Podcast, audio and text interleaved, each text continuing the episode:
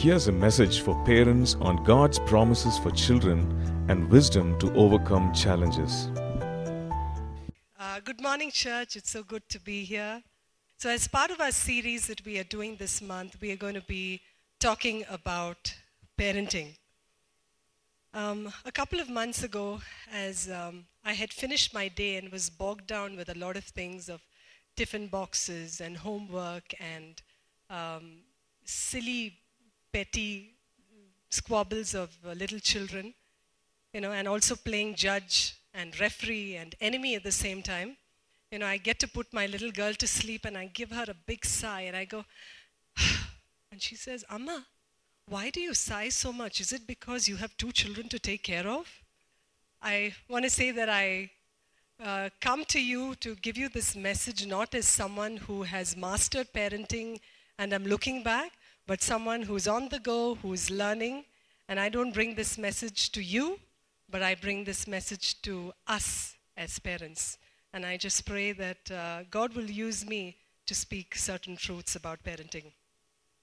Even as we start our study on parenting, I think one of the first things that we need to really look at is what is a biblical perspective of children. Now, what we need to do is have a heart check. You just got to check and figure out what is it that you think children are. You know, I read through this article and there came a lot of uh, uh, ways that people think uh, children are. And you know, some of the things that I read was they are, ch- they are people who curb your freedom. They are little people who cut short your career ambitions. Okay? They are uh, big time responsibilities. They're financial liabilities. You know, they take charge over your life. And some of them who had very little children, they're little inconveniences. You know, when you look into the Word of God, the Word of God, God is so big on kids. You know, you look at Psalm 123, verse 7, he'll tell you how big he is on kids. You know what it says? It says, Behold, children are a heritage from the Lord, the fruit of the womb is a reward. So, how does God see children? He doesn't see children as a burden, but he sees children as a blessing. He sees them as an inheritance. He sees them as a reward. And, you know, in some translation it says he's, he sees them as a gift. He said, Children are a gift from the Lord. How many of you, when you get a gift from your spouse or, or a friend, you know, you just shelve it into, uh, into your cupboard? No, you cherish it. You make sure that, you know, that's as close to your heart. That's how God expects us to see children. God also expects us to see children as a stewardship that is entrusted to us as parents. So we need to be stewards of something. Of what? Of making sure that we, uh, we give them a legacy, we uphold a godly legacy. So our children are our godly legacy. When God asked us to raise children, He didn't give us just children, He asked us to raise godly children. So as parents, we need to view our children as people who are going to talk about the Lord for generations and generations to come. That's how we view children. Let's look at the way that we should need to see ourselves. What is the biblical perspective of parents? Now, as parents, you know, we often think the worldview of responsible parenting is seeing that our kids have a good education, that they make sure that they go to good schools, they have a job, and they're successful and they're married. That's what we think, that's what the world thinks responsible parenting is. But you know what? God's heart does not say that. God's heart says it is important that our children are close to God's heart. There are two things that God expects us of, of us as parents. One is that we teach them the truth of God's word. We teach them the truth of God's word. When you look into the word of God, Deuteronomy 6, verses 7 to 9, I'll just read them out to you. It says, You shall teach them diligently to your children, and shall talk of them when you sit in your house, when you walk by the way, when you lie down, and when you rise up. You shall bind them as a sign on your hand, and they shall be as frontlets between your eyes. You shall write them on the doorposts of your house and on your gates. So, what does God say? Along with us parents being a godly example and loving God, we have to teach our children His word. And it's not something that you just keep for Sunday morning or for nighttime, nine o'clock prayers. God says it has to be done every time in the morning, in the night, when you're in the car, when you're in the ice cream parlor, in, in, a football game, whatever. We need to be teaching our children the Word of God. That is God's view of us. What does He expect of us? The second thing. God expects that we bring up our children in the nurturance and admonition of the Lord. Now, that is our primary responsibility. Now, when you look at that verse, Paul says two things. He negatively says, especially to fathers, do not exasperate your children. And positively, he says, bring them up in the admonition of the Lord. I know Pastor, Pastor had spoken about some of this, but yet I do want to repeat, my, repeat it about how do we exasperate children. Often, we sometimes exasperate them by being very overprotective about them. We just don't give them their space. We have to be in their lives at all times. That is exasperation. Another thing that we do is we play favoritism. If you have two kids, you know, you just tend to choose to be more nice to the younger one. Or you tend to be uh, more nice to the one who's more uh, pleasing or the one who's more uh, obedient. But God says that is exasperation. We, we cannot be playing favorites. The other things that we do is we sometimes neglect them. We just don't take care about what they think of or what they are in. And for us as parents who are teens, we just fail to treat our teens as adults. We, we still treat our teens as they are little. But that is a form of exasperation. So we, we, we are want not to exasperate our children, but instead bring them up in the nourishment of the Lord. What does that mean? I'm sure some of you are plant lovers here who love plants. How do you take care of a plant? Do you just let it out in the sun and say, okay, grow as you can and give me the fruit tomorrow? No. You would water it, you would put manure on it, you would make sure that you prune it, you would do as much as you can to nurture your child. And that's what God expects of us to nourish them, to nurture them in the admonition of the Lord. What does admonition of the Lord means? To cultivate in them things that are godly. We will look into further things um, about how we can cultivate things that are godly. I like what Albert Barnes says. If a man does not teach his children truth, others will teach him error. So, if you as a parent do not take up your godly responsibility of teaching your child about God's word and bringing them up in the nourishment of the Lord, there will be someone who's waiting to pounce on your child to teach them error. So, parents, buck up. Okay? This is what God wants of us. We're going to next look at certain premises for children parenting. I'm sure some of us have constructed homes. And when we construct homes, we kind of put pillars as our foundation so that our home is strong. I'd like to bring before you four pillars of Christian parenting. One of the first, the first and most important thing is knowing God and having a personal relationship with Him. Now, this is absolutely crucial to our relationship with our children. You know, the starting point of parents is not children, the starting point of parents is us as parents. And if we need to bring our children up in the Lord, we have to be in the Lord ourselves first and foremost. The second thing is trusting in the covenant keeping character of God. Some of you probably have been very discouraged lately when you look at your children. You know, you look at your children and say, you know, I've, this, I've, I've spoken the covenant over them, I've spoken these promises over them, but you know, where did I mess up? Why are my children turning out to be like this? Let's just look at a couple of stories. Let's give a fictitious name of a dad and mom A.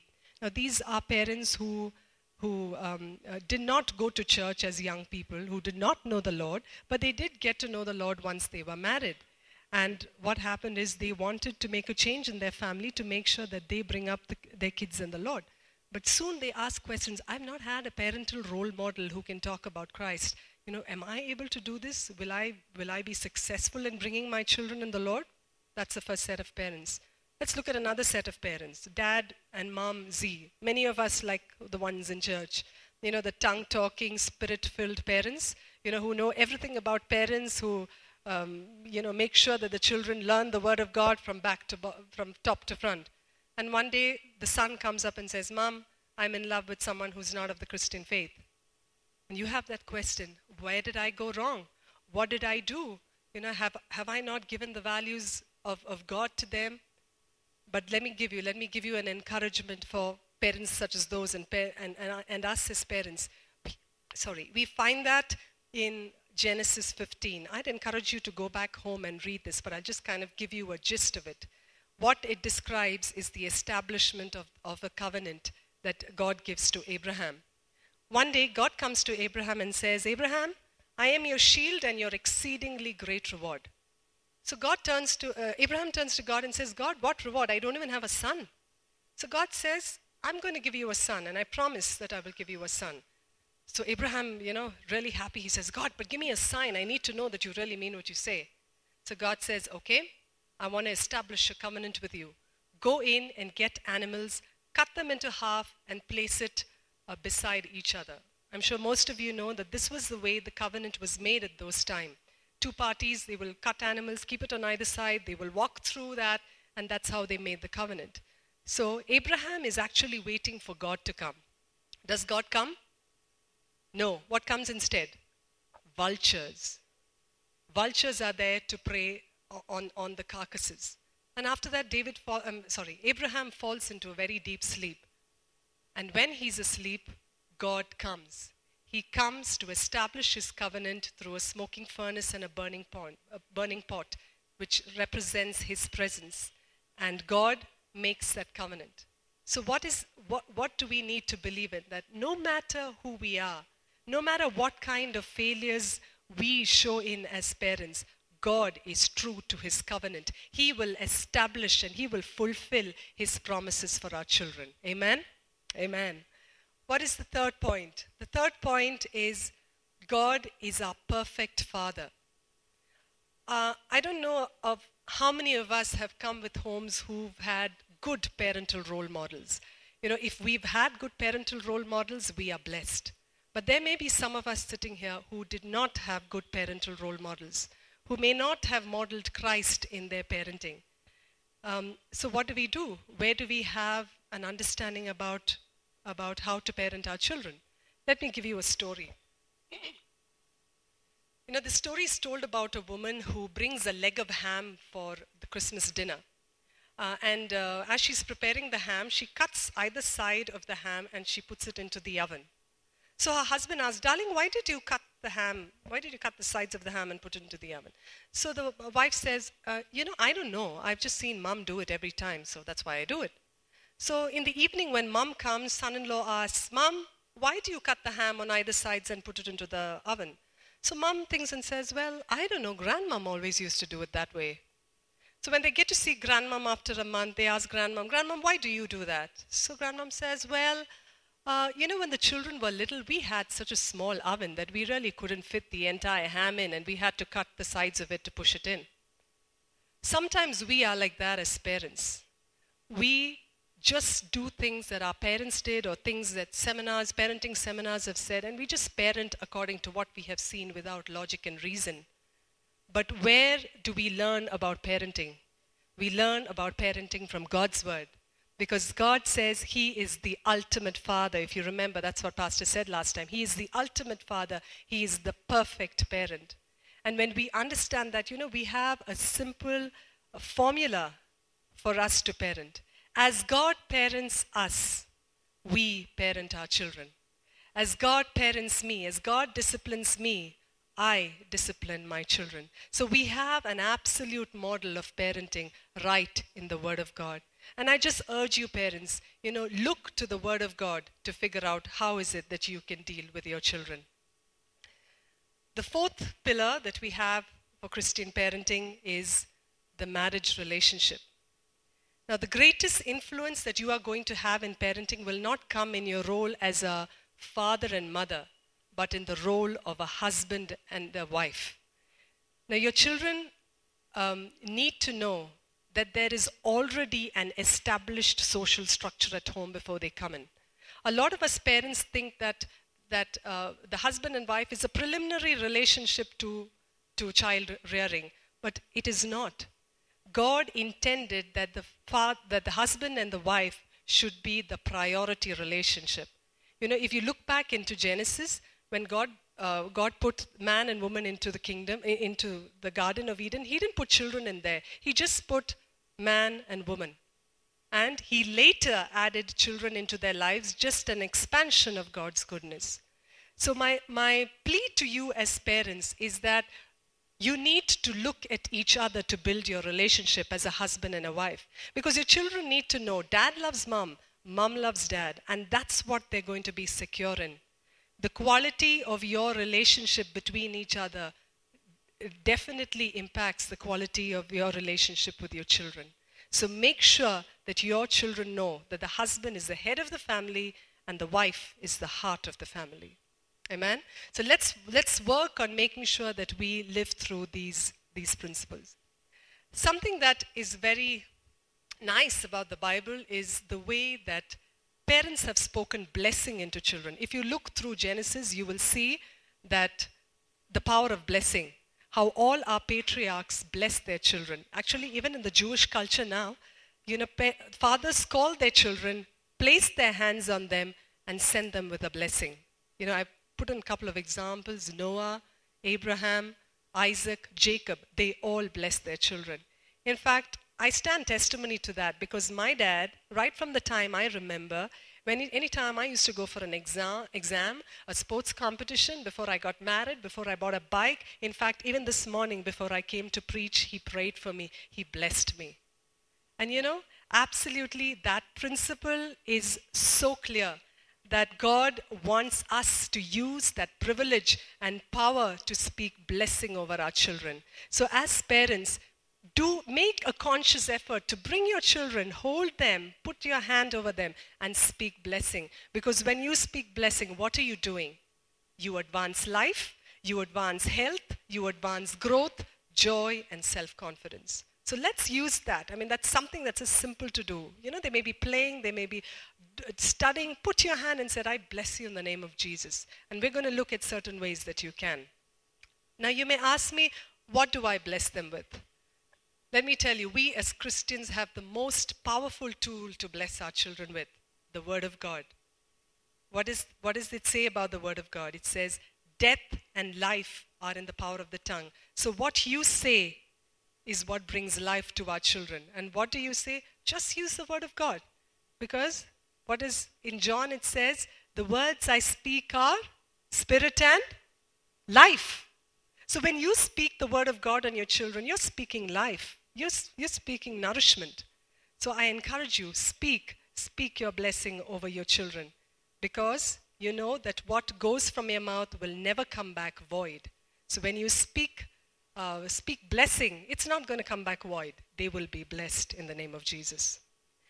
I'd like you to take, take you through some areas where, we, where you can nurture and speak blessing to your, to your children. Let's look at the first one. It is for their salvation. Now, in the world that we live in, we know that we are very focused on making sure our kids have good grades, they go to good schools, you know, they have healthy bodies, they have a good character. We, we're very focused on that. But I think far beyond all that is, you know, believing and hoping that they will be saved and, and, and they, they will reach salvation. So, how can you nurture this? One of the first ways that you can nurture this is um, knowing that it is your responsibility to expose your child to Christ. It is your responsibility to expose your child to Christ. When you come here Sunday morning and when you leave your children in children's church, you know how much, how much percentage of, of time that the children's church has with them? Just 1%. And when they go to school, there's another 15%. You know who has the chunk? We have the chunk. We have them 83% of the time. And so much is our responsibility to be able to sow the word of God in their lives. You know, some of you may tell me, Jean, but salvation is God's work. And I can't do anything to accomplish it for my children. That's true. I can't do anything to accomplish uh, salvation for my children. But because that is so, how do we see our role? Do we see our role as passive, pensive, laid back, let them let the Lord win over them as and when?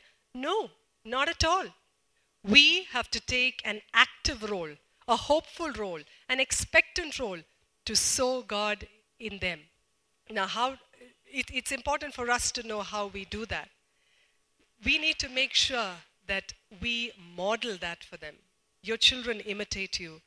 I don't know if, when, if you remember your children as babies or as little, little kids. My son used to wear Binny's shoes and walk around.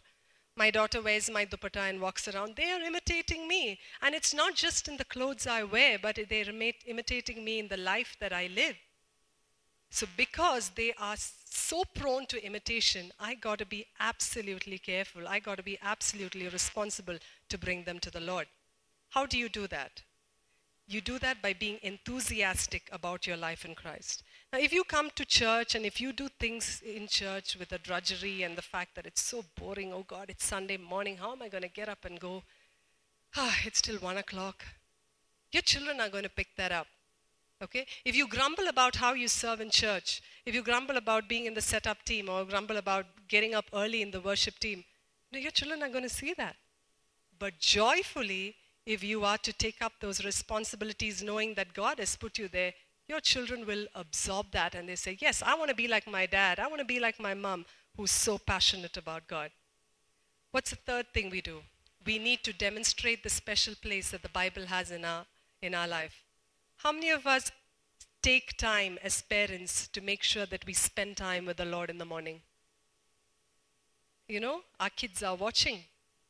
Let me urge you, parents, if there's anything that you miss, even if you don't go for your job that day, make sure that you read your Bible. Make sure that you sit in the, in the feet of the Lord because your children are looking and they want to see how much you live your life. So, you know, don't keep your Bible as a household article somewhere and dust it up Sunday morning but make sure that it is a part of you every day of your life. Talk about what you are learning in the Bible. Talk about the decisions that you're making. Say, you know, I have something to do. I need to, my boss has asked me to, you know, do something that's not right. Open your Bible, find your answer, tell your child where you found your answer. Let your child know that the Bible is the most important part in, in your life. Now, apart from nurturing, it is important that we speak blessing into the lives of our children. Like I said, there is power in blessing. Now, how do we do that? Now, because salvation is God's work, it should motivate us to speak blessing and pray a hundredfold more. Let's see what the Word of God says in Ezekiel 11:19. He says, "I will give them one heart, and I will put a new spirit within them, and take the stony heart out of their flesh." And give them a heart of flesh, that they may walk in my statutes and keep my judgments and do them, that they shall be my people, and I will be their God. So when you speak the promises of God, remember that you are asking God to give them a gift that will last forever. A gift that will last forever. You know, during special occasions at home, I run my children through uh, treasure hunts where I place gifts in different places and they kind of find it out. You know, it's such a joy to see the, the, the excitement in them when they get one and they squeal with glee and say, I got this. Oh, it's so lovely. It's so nice. But how long does it last? Till the afternoon. And after that, it's done with. You know, I can't wait for the time when my children will have everlasting joy when they receive God as their personal Savior. I know that's not going to be momentary or till the afternoon, it's going to be there for a lifetime. And I just can't wait to know that my children will get a gift that, that, that will, will last forever. So as we pray, let's remember that it's something that God gives as a gift to them and something that will make them absolutely joyful. When we pray for our children's blessing, we should also believe that it is in accordance with God's will. God wants our children to be saved, but then we need to be hopeful to pray for that as it is said in 1 Timothy 2 3 and 4. For this is good and acceptable in the sight of God our Savior, who desires all men to be saved and to come to the knowledge of the truth. So God wants our children to be saved. Sometimes there is a challenge. You know, as little children, it's easy that they love the Word of God. You put a colorful Bible, you know, they will read with you, they will learn memory verses, they will sing. I'm in that phase and I'm absolutely loving it. But I know there will come a time when they may really not like what I'm doing. Now, does that mean we are dis- should be discouraged? There may be some of us parents where our children are living in absolute darkness. Should we be discouraged? Absolutely not. You know what the Word of God says? Look up in Jeremiah 31 16 to 17. I'm just going to specify on verse 17. It says, There is hope in your future, says the Lord that your children shall come back to their own border. Amen. And, and it's, it's, such, it's such a relief because I don't have to worry whether my children will come up or not because it is a promise. I don't have to plead and beg God and say, God, let them come to you. No, because it's a promise, and I know it will come, come one day if I am faithful in speaking that blessing and praying to God about it. Amen? Amen. Let's look at the second area where we can nurture and speak blessing. It is for the love of God's word. One of the best things that we can do is to teach our children God's word. And how do we do that? One of the ways is to teach them to apply scripture in their everyday lives. You know, if you look in the Bible, the, the word of God is likened to a lamp where it show, gives you direction. And our children definitely need that lamp. They need, they need to enlighten their path. So much more our teens, you know, as they grow, there are a lot of pressures, a lot of teen pressure, there's a lot of work pressure. And where do they get their direction from other than the Word of God? Let's, so let's make sure that we teach them. Let me give you a couple of examples. Uh, I'm just giving you some examples from my life, not to brag, but just to completely make an illustration. About a year ago, when the kids and I were going shopping, we just noticed a couple of young men standing around and smoking. Jeremy was around six and a half that time, and he was very curious to know what that entire thing was. So he spoke to me. He said, well, What are they doing? Why are they doing that? Why are those swirls coming up like that? So he, he had many, many questions. And I kind of found it timely at that point of time to just not educate him about smoking, but also to take it one step further and say, You know, Jeremy, you know what God says in His Word? God says that we are to, our bodies are a temple of God. So it means that we do not abuse it and do things that's going to harm it. So then, you know, I had to take that opportunity to teach him that scripture in something that happens on an everyday. Another example is my little girl who goes to Montessori. After a month that she went in, she found that there were a lot of trinkets that were there that she could quietly put into her bag without her teacher's permission. So when she comes back home, there were crayons and all sorts of things. And one day I saw that and I said, Nora, what is this in your bag, darling? She said, Amma, these are crayons that I got from school. I said, Did you ask your teacher's permission for it? She said, No, I just took it. I said, Dear, you know, when we take things without permission, it's like stealing. And this is what God's word says we should not be stealing. Now, it's easy for us to just think of that as a petty four year old's doing. No, but I think that is far more important for us to be able to teach our children scriptures on an everyday basis. Another example is very clear in the Bible about Jesus. You know, when, when he was tempted by Satan, he did not use his physical ability or his intellectual ability. What did he do? He said, It is, it is written.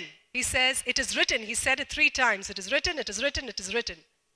So let's just pray that, that, that our children's heart is like good soil where they hear the word, where they retain it, and it produces a, a, godly character. And let's just pray that the worries of the world does not choke that from them. So it is our responsibility to make sure that we teach them to apply scripture.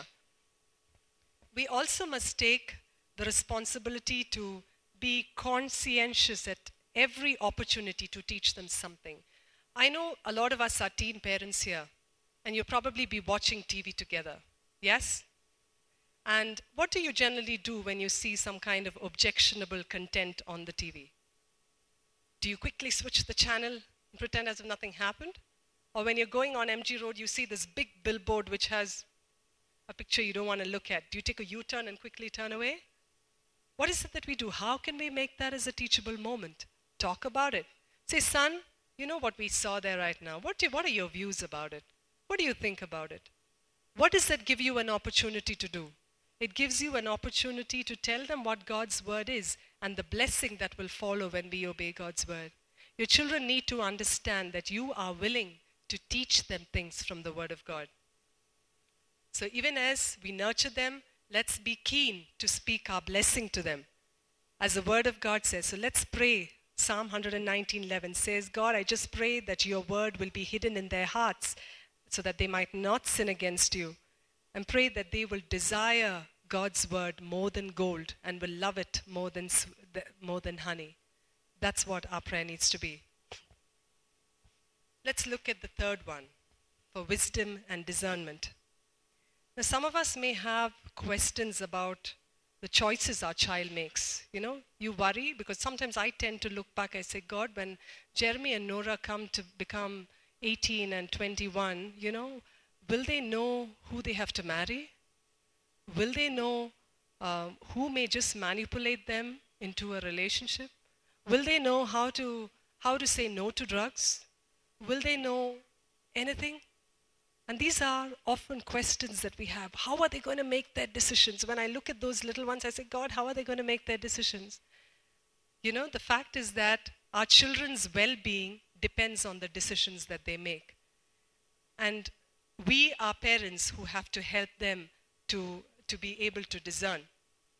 You know, often parents I see avoid addressing certain topics with our children. Why? Because either we're very uncomfortable with it, you know, or we have the old thinking that if I talk to them about it, they may just go into the wiles of it. For example, sexuality. You know, if I talk to my children about sex, they may just want to go try it out. But I think the contrary is true. Your children need to be empowered, need to know what things are so that they are discerned with right and wrong. So, so if you do not roll up your sleeve and you do not do that teaching with them, they're going to go out and find it out on books or on the internet, or they're going to find it out from friends, and that's going to be absolute error. So we need to make sure that we educate, empower our children so that they will be able to discern what is right, discern what is wrong. So, my urge to you, especially for those of us who are parents of teens, you know, it may be uncomfortable for you, but then ask God for His mercy and say, God, I want to talk about this with my teen, and get to doing so because you are building a lifetime of wisdom and discernment for your child.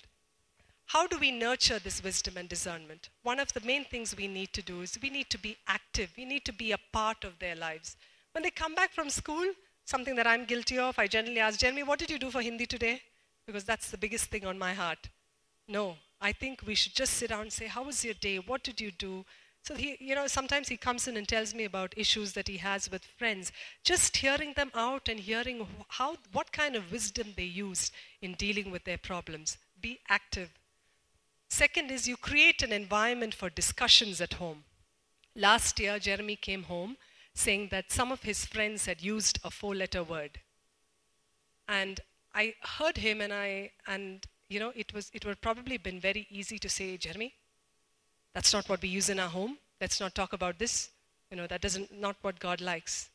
But then I figured, you know, I'm not giving my son an opportunity to do anything. So then I had to create an environment and say, okay, Jeremy, tell me, what do you think it is?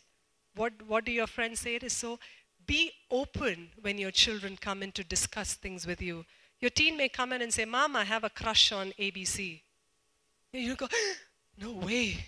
How could you do that? Never enter my home. No, create an environment where they can come to you and talk about anything because that's where you're going to help them discern. That's where you're going to give them the best of wisdom. What's the third point? Allow your children to participate in decisions at home. Very often, I've seen we as parents, you know, if you want to make a decision, dad and mom will get into the room, close the door, have a big one hour of conversation, and come out and say, This is what we have decided, and we shall all abide by it. I don't think that is such a good practice because where do your children know how to make decisions in life? They get to know by seeing you. So if there are decisions that you need to make, do your preliminary talk the previous night.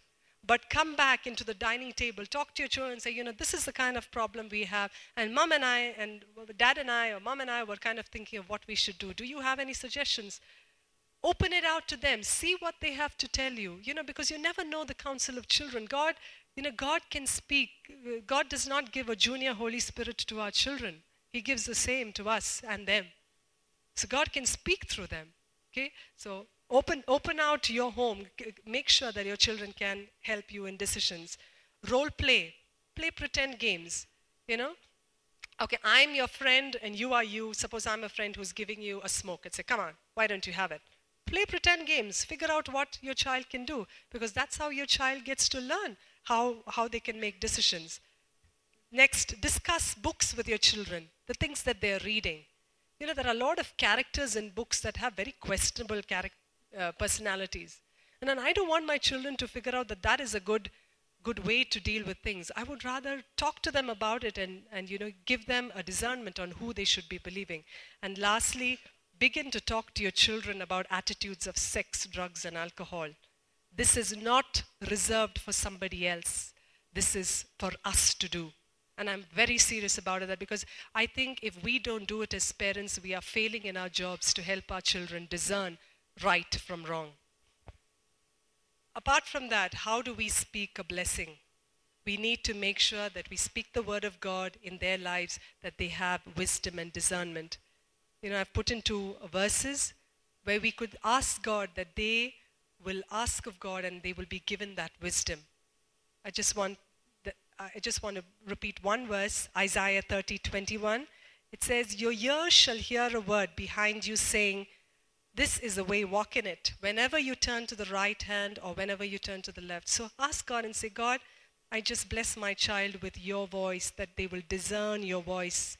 They will know whether to turn to the left or to the right. And you know, when you pray for wisdom, there is a lot of bonanza with it. If you've been to Big Bazaar, you see, you know, buy one, get five free. You know, when you, when you ask God for wisdom, there are five free things that you get with it. I'm not joking. Look in the Bible, you will find it. Let me tell you what those five things are. They are provided direction and purpose. They are provided happiness, true riches, and a long life. They have an insight into character. They will bring joy to you as parents. And lastly, they will look extremely good. Don't you want that? That they have wisdom and have five free things tagging along? I'd love it. I'd make sure that I'd, I'd speak for wisdom because I just have to say, God, give them wisdom, and I know all these will follow. Praise God. The next thing that we need to uh, nurture in our children is for their character, especially in view of others. You know, we need to encourage compassion, humility, gentleness, and patience. How many of you travel in BMTC buses? I know some of us don't, but I'm sure we've done as kids. Okay. Have you noticed young people sitting tight in their seats when there is a pregnant lady standing there or an old woman? Where is the compassion? Or have you seen our little children, you know, when they're playing, somebody has a fall straight on their face and all go giggling, ha ha ha ha. Compassion is lost. Or, you know, when mom is sick and she's got high fever and she's struggling in the kitchen and kids are happy just playing. We need to inculcate that character in our children to be able to be compassionate, to be able to be kind. You know, if you look in today's media, everything that the children watch, starting from Tom and Jerry to all those uh, teen shows, what is it that you see? Violence, okay? It also shows a very selfish nature. It says a tooth for a tooth, eye for an eye. It's all about revenge. It's not about compassion and kindness. So, in a world where there is no compassion, what are we to do? we need to nurture them. How do we need to nurture them? Number one, remind our children to put others first in a me first society. Put others first in a me first society. At home, this is a lesson that I attempt to teach my children every day. When I share a cookie, when I break it into half, or when I share a chocolate, inadvertently, one piece becomes bigger than the other. And the lucky one is the one who comes first. So they come, they look, they take it, they measure it up, bite it, and then take it to the second one and says, "You can have the smaller piece, bigger piece." You know, when they've actually had the bite of the bite of the bigger one. So then the fact is that, you know, I know that I have to continue impressing the fact that you got to be compassionate. You got to be got to think about people people. Maybe they don't get it the first, the second, the hundredth time, but I still need to do it. Another thing that, I, that generally we teach ch- my children about patience is we play board games. So Nora loves to have a turn after everybody. So after me, she needs a turn. After Jeremy, she needs a turn. After Binny, she needs a turn. So one day, I was so bogged down and frustrated with her. I want to go next, next, next, next. So, you know, not expecting an answer in frustration, I said, Nora, who says that you have to play first all the time? And without a bat of an eyelid, she says, Satan. you know, the fact is that I didn't have to do a discussion at all because she figured that, you know, patience is a virtue that only God can give, but selfishness is something that is given by the devil. You know, But it is important for us to be able to nurture compassion in our children. What is the next thing that we do? We need to make sure that we start our children in the path of serving and blessing others. I know most of us sitting here come from homes that are fairly comfortable. We probably have maids that help to do everything around our home. My plea to you, parents, is get your children to roll up their socks and get to doing something at home. Especially moms, if you have boys and you do everything for them, I really pity the girl who's going to come into your home. Our children need to know that they need to serve. And how? Where do they learn that? Not when they are married. They need to learn that right now. You know, making sure that they pick up the dishes or they, they throw the garbage or filling the water bottles, whatever it is. Give them something to do so that they know that serving is a, a, a servitude is a character that they need to build up. You know, even when you have maids at home, how many of our children call our maids by the name Akka or Amma or just call them by name? You know, I don't think that's right. Even though they are maids, they need to be respected. And where does that come from? When we teach our children that, when we teach our children, you know, you need to call her by, by an akka or an, or an amma or whatever. That's how we teach our children respect. That's how we teach our children servitude. Now, apart from what we can do, we need to bless them. We need to bless them with the word. We need to bless them and ask God using this verse, 1 John 3:18. Let us not love with words or tongue, but with actions and in truth. So let's just pray that our children are compassionate, are kind. The next thing we deal with is for their character in view of themselves self control, self discipline. If you have children, if you have more than one child, you probably see the stark differences in their personality. There'll be one who's absolutely pleasing and just obedient at you with a with a snap of a finger. There's another one who's going to drive you up the wall. I'm saying that because I have two like that at home. Okay? Now, what does that mean? That I do not teach the one who, who does, who's not disciplined self control? No. I need to teach the one who does not have self control the same measure that I did for the first one. Why? Because the, you know what the Word of God says in Proverbs 25 28? He says, Whoever has no rule over his own spirit is like a city broken down without walls. So if my child does not have self control, he's like a city that has no walls. And what happens? The enemy comes in, destruction comes in, death comes in. So I need to teach my child self control. How do I do that? Certain ways. I think for us as parents of toddlers, preteens, teens, we need to make sure that there are clear and consistent rules.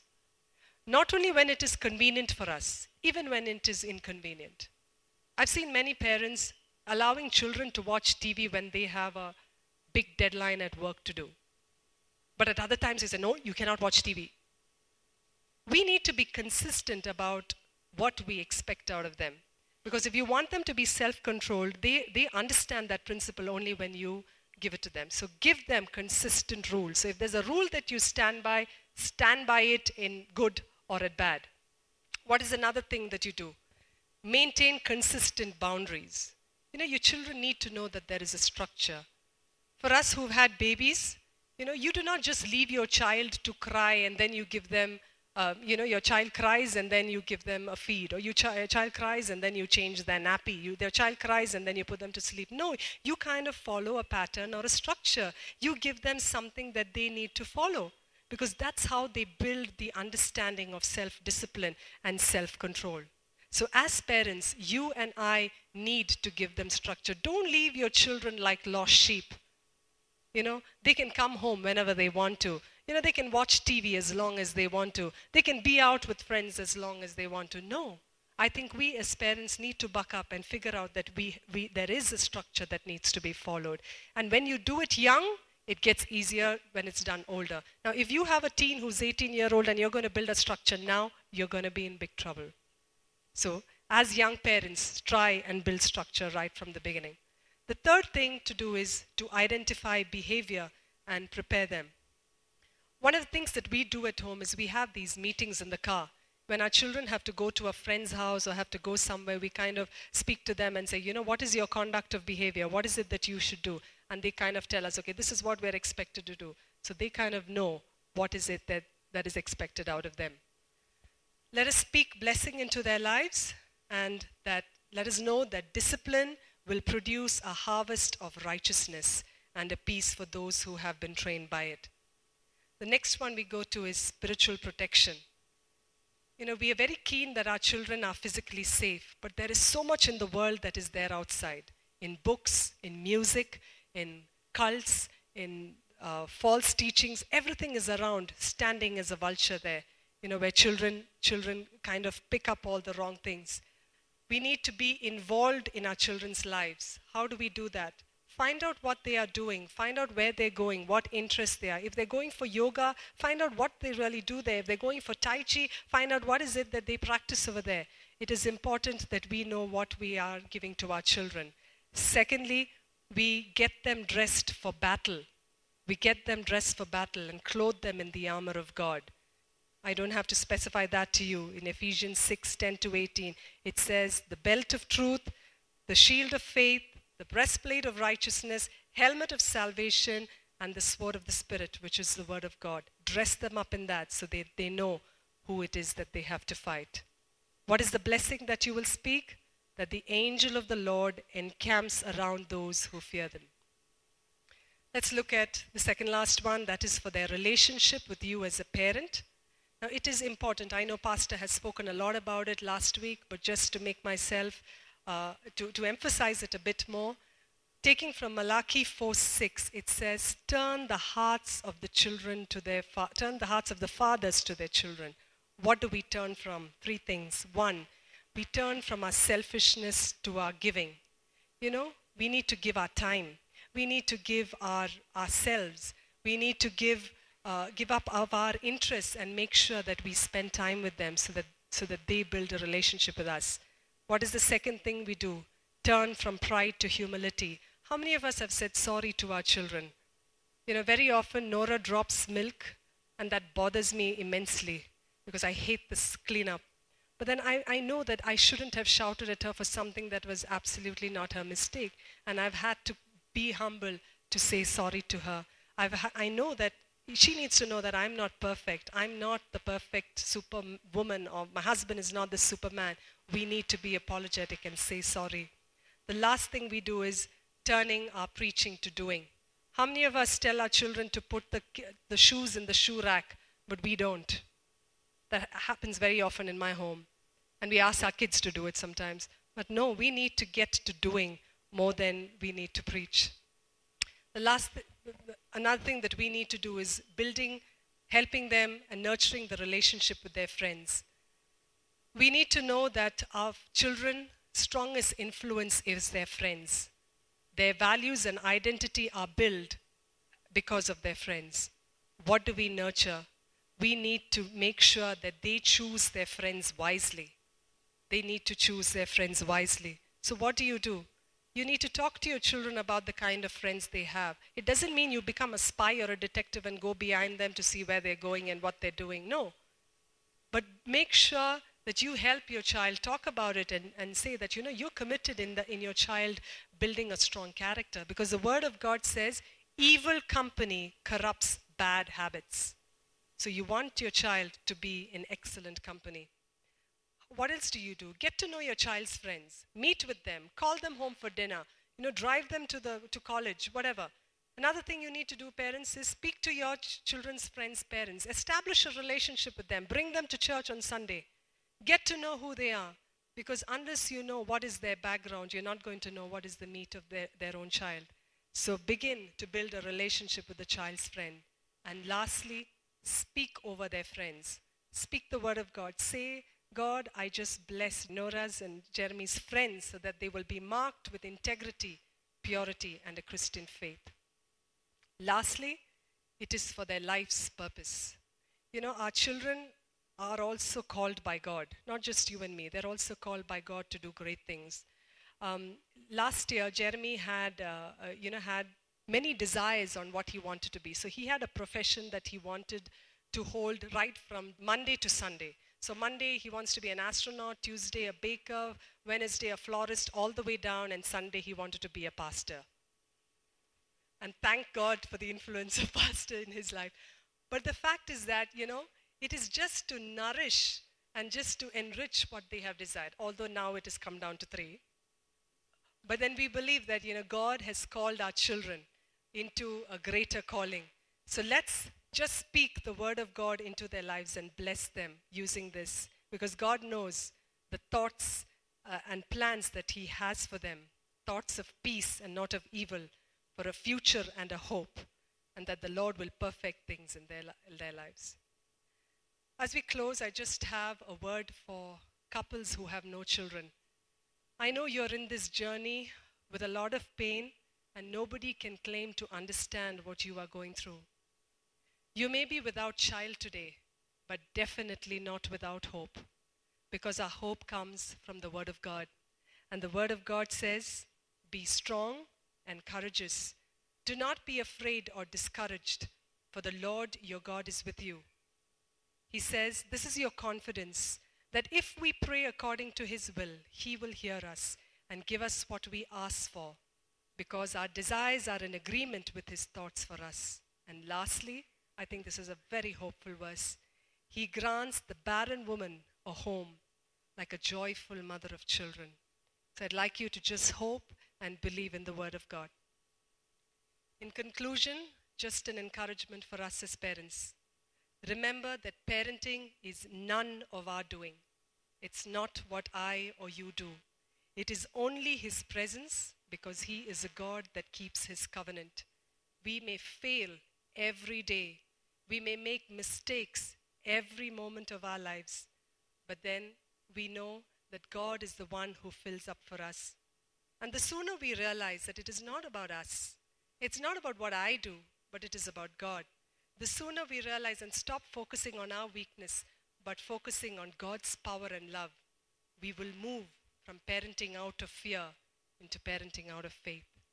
And we know because when God is in control, when He is the covenant keeping God, that our children will be taught of the Lord and great will be their peace. So, just the encouragement that I have to give you is wherever we are, whatever we've done, whatever guilt we may be feeling today, let's just know that we can trust the God of covenant to make sure that He will establish His promises in our children. I hope you were blessed like how I was blessed doing the study. We trust that this message was a blessing to you. We'd love to hear from you. You can email us at contact at apcwo.org. Also, visit our website www.apcwo.org